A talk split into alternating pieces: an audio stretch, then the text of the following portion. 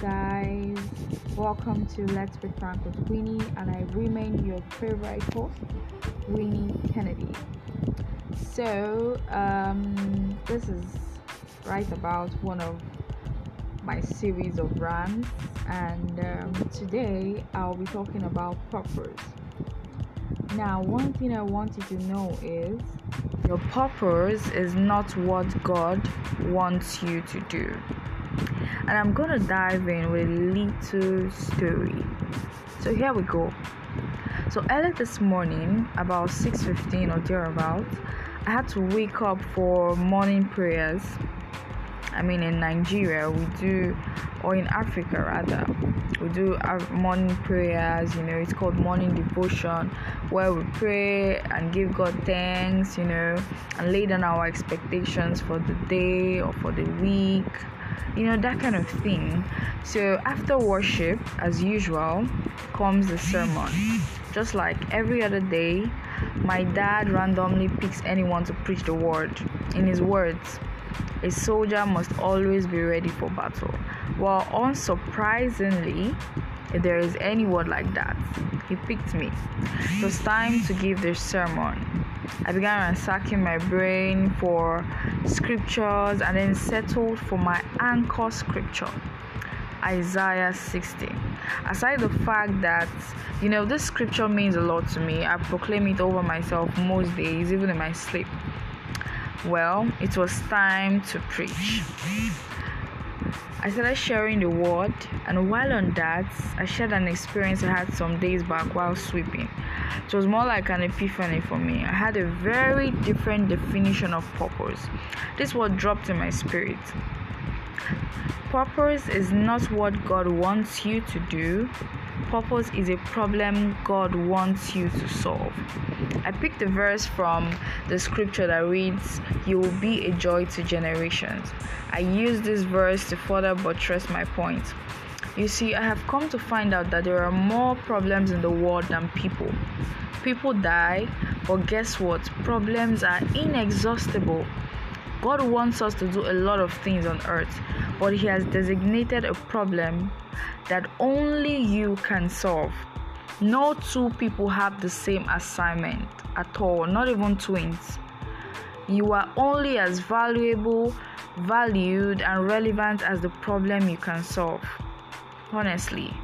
You see, Mary Slessor stopped the killing of twins. Nelson Mandela fought for apartheid. Jesus defeated sin and gave us easy access to the Father. There is greatness in problem solving. No problem solver dies poor or go unnoticed. The fame you need is in the problem or problems you haven't solved. I'm going to tell you this for free. If you are conversant with grant writing, maybe you work with an NGO, an NPO, or maybe you're even a serial entrepreneur. When writing a grant proposal, you will notice that there is a part the funder asks you to state the problem and how you intend creating a solution. This always happens before they consider funding. Same thing applies to God's ways. God will always fund you when you are a problem solver. Funny thing is, He doesn't need a proposal from you, rather, He sends you one and funds it. Man, God, God is God is awesome. Are you tired of being broke? Pray.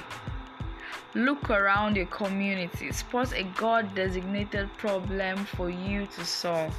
Be on the lookout. God will drop something in your spirit, alerting you to know you are the solution carrier to the problem. There is no great sustainable idea that hours of brainstorming brings, trust me. No, it is God who drops those ideas. Please note, God will always back you up on a mission He sends you. Don't go and send yourself. God will always make provision. There are over 150 million people in Nigeria. Trust me, more than more than 180, I think over 200 million people right now in Nigeria. And trust me, I believe that there are more than 150 million problems in Nigeria, and that is why the commander God sends me here, since every Nigerian here, and if you're in America, if you're in London, if you're in Saudi Arabia, Benin Republic, that is why God sent you there. You are there for a mission. Your mission is to solve a problem. Comrade, stop losing focus. The Master has equipped you with all the gadgets uniforms, which is Christianity, bulletproof and armors, Bible, GPS, the Holy Spirit, and handed you a walkie talkie, which is prayer for easy communication. He believed in us even before we believed in ourselves. Stop joking around. Find your problem, your purpose rather, which is a problem to solve. Don't be a problem to be solved. Comrade, do you copy? I repeat, do you copy?